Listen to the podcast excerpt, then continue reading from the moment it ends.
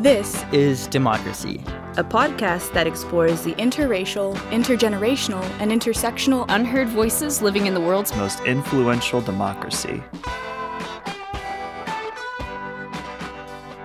Welcome to our new episode of This is Democracy. Today, we have uh, the great opportunity to talk with uh, someone who's been on the front lines of uh, responding to and helping citizens with uh, this terrible pandemic that we're dealing with. Uh, we're joined by uh, New York City Police Department Lieutenant Richard Mack. Uh, Richard uh, has been with the police force now almost 25 years in New York City.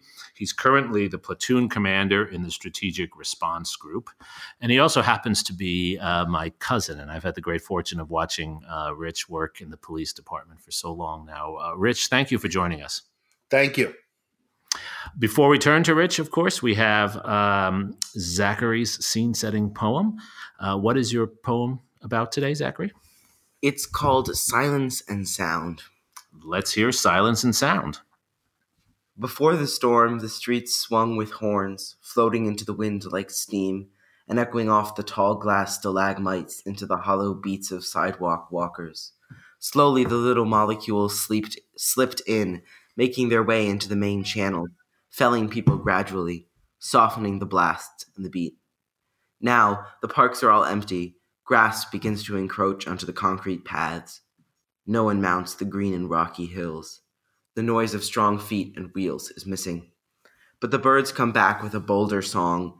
The squirrels are multiplying, unafraid to leap across trees, chirps and birdsong filling the missing space. On the street corners now, mailboxes are more populous than people. Sole stragglers cross the gray concrete, and the silent multitudes await the fall. Yet so many are connecting over the interwebs, loud laughter filling the airspace between homes and cities, holding Passover seders through video conference just as loud. So many faces are screaming, happy and sad, with new emotions. Silence in the darkened concrete of the city, silence along the unprotected state highways, Silence in nations across the ocean, and silence clings to every plastered surface. And then at 7 p.m., the cheers suddenly startle the squirrels in the park. The overworked nurse stares up at the applauding skies. The hard hit police precinct looks up out the windows, and a sick person leans out and smiles at the sound. It's very moving, Zachary. What is your what is your poem capturing for us today?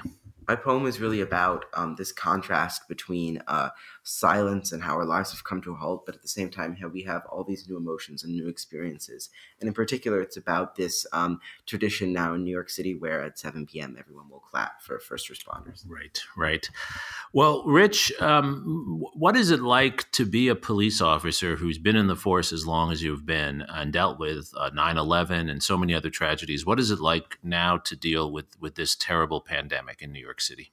Well, I just have to throw out a little um, warning is that I'm obviously not speaking on behalf of the police department uh, as a private citizen and also as a uh, I'm an adjunct professor at John Jay College, but um, just for professional purposes, I have to say that I'm not speaking in an official capacity. Right. So uh, it's uh, very strange. Uh, I don't know if I care to really say that it, this is similar to 9-11 because this is nothing like 9-11 um, the main thing is is the city's quiet.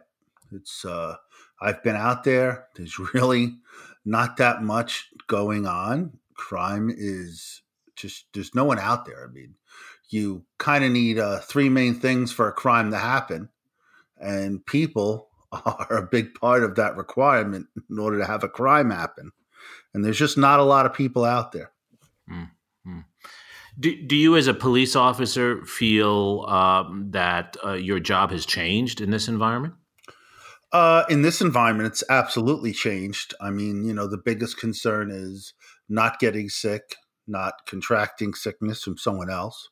Um, unfortunately, uh, numerous people that I work with have gotten sick, myself included.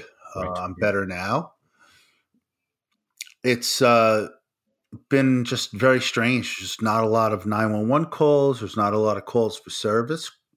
Um, as I mentioned, crime is down overall, though it's coming up a little bit with burglaries. But overall, it's just there's just not a lot of people out there.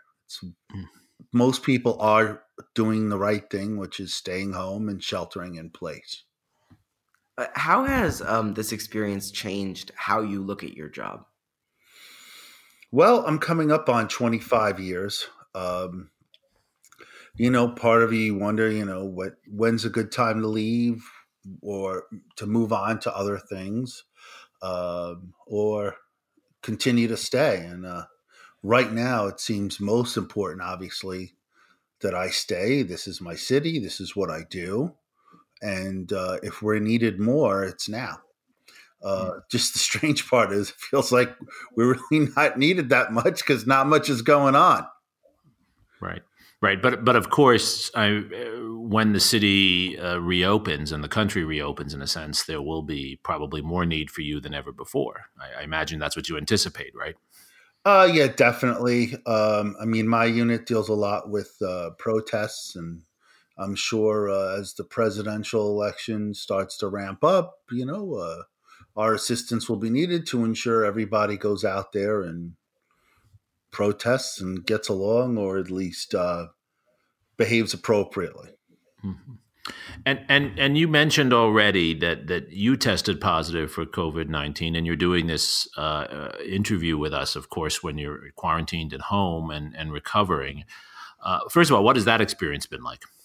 Um, I got lucky. I had a mild, milder experience of it. Unfortunately, we've lost uh, over 20 members of police officers and school safety agents and traffic agents who've all died from uh, coronavirus.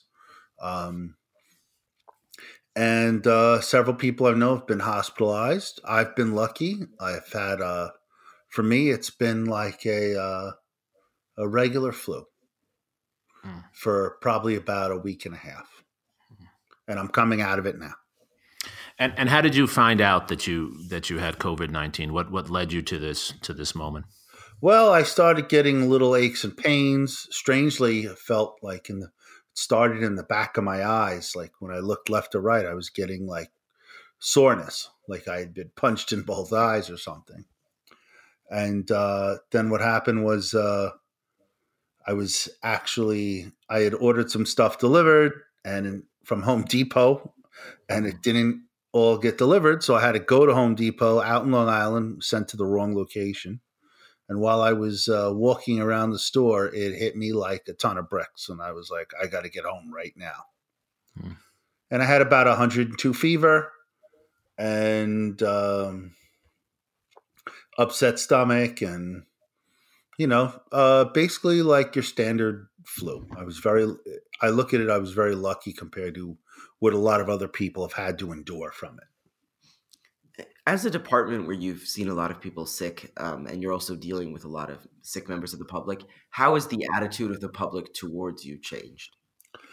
Uh, that is probably the only thing i will say um, that is similar to 9-11 is uh, we're definitely back in the good graces of the public at least temporarily hmm. people are a lot more friendlier a lot more willing to help us out everybody wants to do the right thing and uh, if you compare anything 9 11, it would be uh, the uh, positive attitude that uh, people are looking upon the police department again, at least temporarily.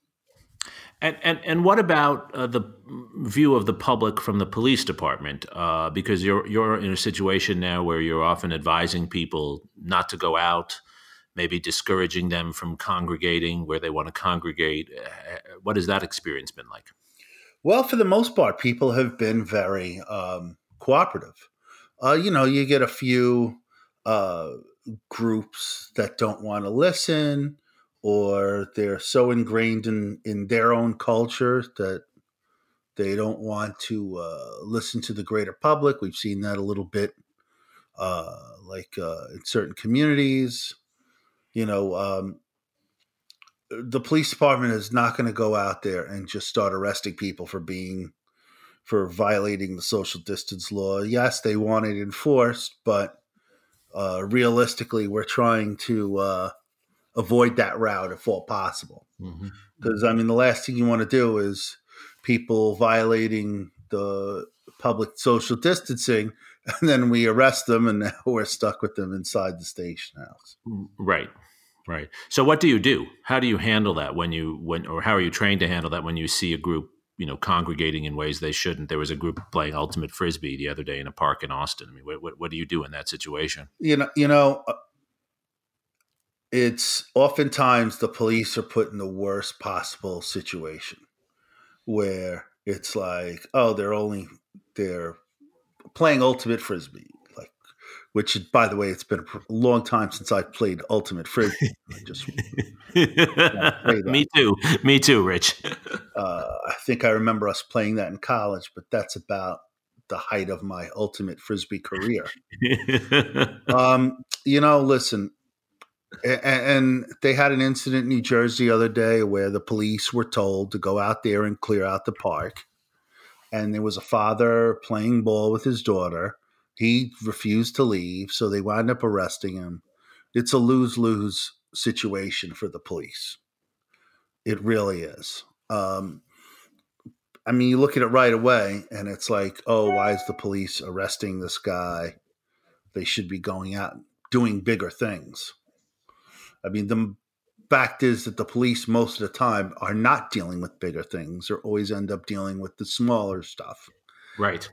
And it's it's to the point that I think the police need to be firm, but unless it's really a required arrest situation, eh, you kind of got to lay your hands off and be like, well, if they want to risk it, that's on them. You know, I, I don't think, uh, you know, it's just not going to uh, end good for the police in any right. regards. Right. But, but in general, you have found that most people are cooperative? in general, most people cooperative. As I said, uh, there's been some small pockets of uh, certain communities with certain beliefs that they don't want to uh, cooperate with the police, and I think that's when you need to get the community leaders involved and try and work out a solution because. Um, you know, oftentimes people will also call the police for that situation, and then the police wind up arresting somebody, and then it's like one of those damned if you do, damned if you don't scenarios, which is what happens oftentimes with the police in a lot of these situations. Right. Right. How is the morale among the NYPD? Is this is this a, a time that's bringing you all together in the way 9/11 did, or is there a sense that you've been abandoned? I know you had trouble, for example, getting tested, as so many citizens have. Rich. Yeah, I mean, uh, listen, the, the morale it's it's tough. Um, the support from the community does really help during this time period. And there are a lot of people that uh, uh police officers that are uh, in, in, difficult situations because it's like they may have. Um, I know police officers had newborns at home, and then they're at work exposing themselves to people who may have the disease, and then they got to come home to deal with the newborn who can't be exposed at all to right. certain illnesses. Right. Or you have uh, another detective I know. He has a wife with cancer. She can't be exposed to any um, any possible illnesses because she's immune compromised. So he has to live kind of separate from her. And and it's not just everyone says, well, that's what the police signed up for. Number one, they didn't sign up for it. Number two, their families definitely did not sign up for it. Right and that puts a lot of officers in a, a uh, difficult catch 22 situation where they want to help the community but they also that also might affect uh, their loved ones at home what kind of support does the police department or the city in some other capacity provide for what sounds like an incredibly difficult situation for so many police families that you just described well Listen, when it comes to something really this big, it's very difficult for the police department or any department to make uh, concessions. But they they have been helpful. Um, they have said those who are, because we also keep in mind have police officers who are immunocompromised, and those police officers have basically been told to stay home till this ends because of the concern of them getting sick. And like as I mentioned, we had several members of the police department pass away. Some of them had immuno uh, systems. Right. One of them was someone you told me you worked with who had who had diabetes, if I'm not mistaken. Yes, right? uh, Cedric Dixon passed away. He had diabetes and asthma. I don't remember how severe he had it, and uh, I don't recall it being a major severe thing. And he self isolated at home, and unfortunately, he passed away. Hmm. And, um, after that, the police department did go out and release all members of the pub, pub of the police department if they are immunocompromised and have uh, documentation. So, Do, do you do you know, Rich, what percentage of the police force is now at home um, for that reason, or because they're infected as you are? Do you, do you, do you know that? um, I do not. I've heard it's around twenty percent, which Wow. is a very large percentage. But I heard it's starting to come down because people are going back to work. Gotcha. I mean, uh, you know, uh, ten percent of thirty six thousand is thirty six hundred. So you're talking easily over, you know, seven thousand police Sure. officers alone, not including civilians. Right, right. And I imagine you've you, you- you're not um, training and bringing in new new officers right now. I would assume, right? They had one class; they graduated early. Uh, they were close to being the end of their graduation, so they graduated, but they didn't even have get to have a graduation because of Hmm. uh, they got no big ceremony at the garden like I did. Right. Uh, and then I believe there are some in the academy mid learning, and I, I don't know uh, what they're doing with them uh, because obviously you're not supposed to have large groups. So I really don't know what they're doing with them. I mean, uh, when I was in the academy and there was like a snowstorm, they threw us out on traffic posts. So uh, direct traffic, which, Yeah. which, as you can imagine, in the middle of one of the major storms, it was like uh, the storm in '95 was.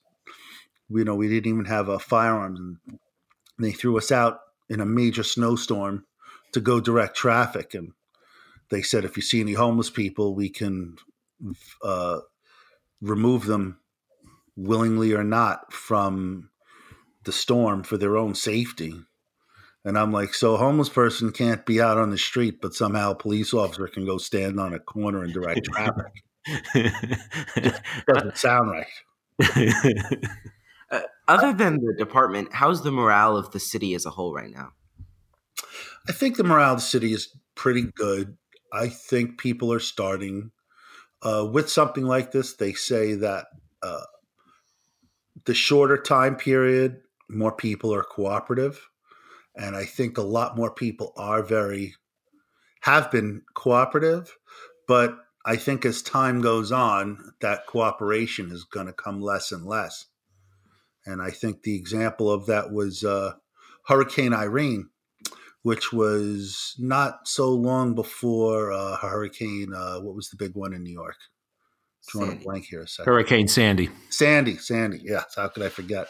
And what happened was they pe- evacuated people during Hurricane Irene, and numerous people uh, evacuated and did what they were supposed to do down in the coastal areas, but Hurricane Irene only really caused destruction in upstate New York, mostly. And so when Sandy hit, a lot of people did not evacuate because of that. And I think it caused more issues. And the point I'm trying to make is that too many alarms, people start to become numb to it. Right. Right. And And they assume it's not going to be as, as bad as as predicted. yes, because Irene was not as bad as predicted for the coastal areas. Right. Upstate New York, the towns were devastated, absolutely devastated by it. Right. Right. And then obviously Sandy hit, and Sandy completely devastated the coastal areas of New Jersey, New York, and Connecticut. So on, on that note, Rich, did, did did you feel prepared for this? Um, did you feel that the that the training and um, preparatory work you had done put you in a position as a police officer to to do the best you could in this situation, or should more have been done beforehand? You know, uh, from the police department standpoint, I think I felt pretty well trained. Uh, I'm also what's called a hazmat technician, which right. I, I do do a lot of additional training uh, within my unit for this type of scenario. And I felt very well educated and trained. But the problem was this was a system wide issue. And from like, you know, uh, the problem is like a lot of the police officers got sick from other police officers, not really dealing with the public. And you could clean an area all you want, but if people are sick or unknown to be sick and interacting with other people who are sick or unknown to be sick, you're going to have this issue. Right. There's no getting around it. You know, I'm sure there's, you know, different, you know, police officers can't really work from home. Right. Though it would be nice. Be careful what you wish for. Yeah, I'll, I'll put that in the, oh, trust me. I, uh, I'd put that in the suggestion box in a in a heartbeat. Yeah. uh, but unfortunately, um, it's it's more of a system wide thing. And you know, listen, I I I actually believe that the shutdown orders were made at approximately the appropriate time. Okay. if it was done too soon, people would have disregarded it.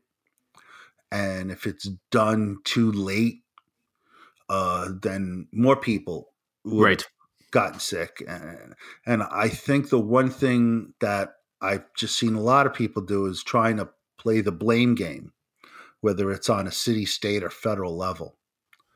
And i think that you know some people may disagree with me but i, I think that the the calls were made at, the more most appropriate time that it could have been because you know, sure, it would have been great to call it sooner, but would people have listened if people really weren't getting sick? Right. Which that makes a very sense. tough call to make. Yeah, that makes that makes a lot of sense. So, so that brings us to uh, our final question, which is always the the question we like to close on with all of our expert guests like yourself. Um, what should our listeners do? Where, how can they help if they care about supporting the work of law enforcement and peace officers and others uh, in this difficult time. Uh, what is it that that ordinary citizens can do to help? How can they make a difference? Well, you know, obviously, um, you know, staying at home is definitely a good start. Uh, looks like we're over the curve with this, at least in New York, and it's going to raise in other areas before it gets better. But New York appears to be doing a lot better. Um, I remember an article during 9 11 that says it shouldn't take a tragedy for you to appreciate what your police officers are going through.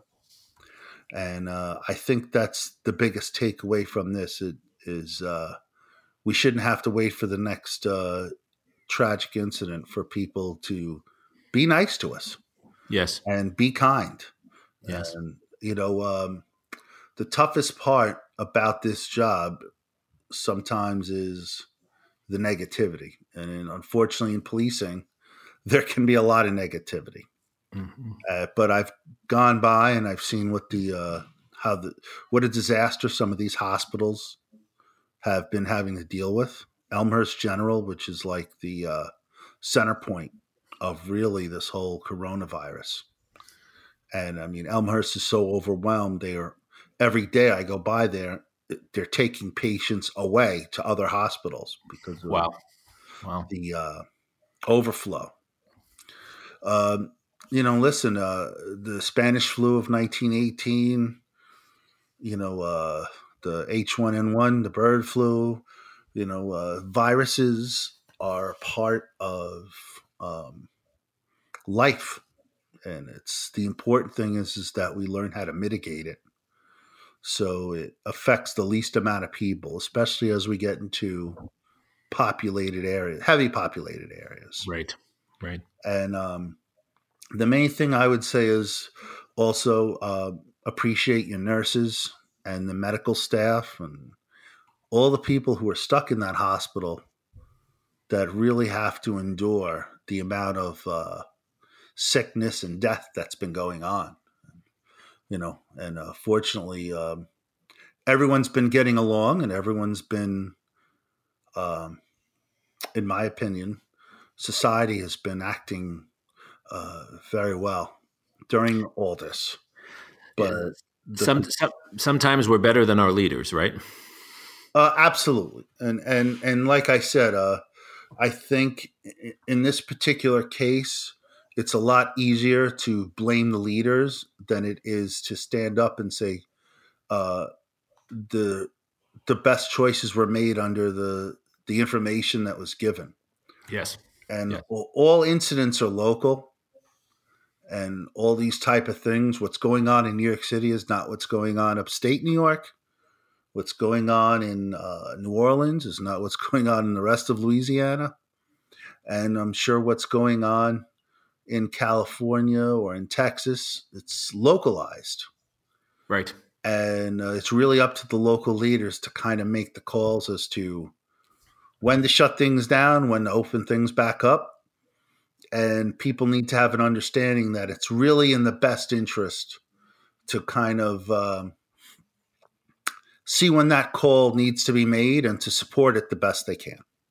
I, I agree hundred percent. Um, Zachary, uh, as a, as a young person who um, sometimes has concerns about the police as well as showing respect for the police, how do you think about these issues? Does this help you to think about uh, more cooperative relations and uh, better uh, connections between citizens and the police going forward?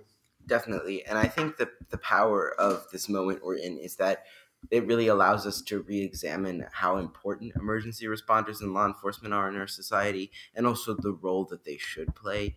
And I think that this offer, offers us a great opportunity to do that. Well, that's very well said, and and I particularly like uh, both your comment and Rich's at the end about how how these are local issues, and we in local communities really have to work together as we are, um, because uh, regardless of one's ideology, regardless of one's point of view, we are all in this together. And uh, Rich, you, you've always uh, acted in that way. You've always been about public service uh, since we were small kids. I remember your your your interest in these issues. And uh, it's a real honor to have you on the podcast. And we hope you continue to recover and, and get healthy and get back out there helping helping people in New York and around the country. Thank you for joining us, Rich. Thank you. And um, yeah, hope to uh, join you again when a less um, serious topic comes out. Absolutely. Well, we'll have you on to talk about uh, how we're how we're becoming a better country after this, right? Um, and Zachary, thank you for your poem and for your insights as always. Thank you for listening to this episode of This Is Democracy.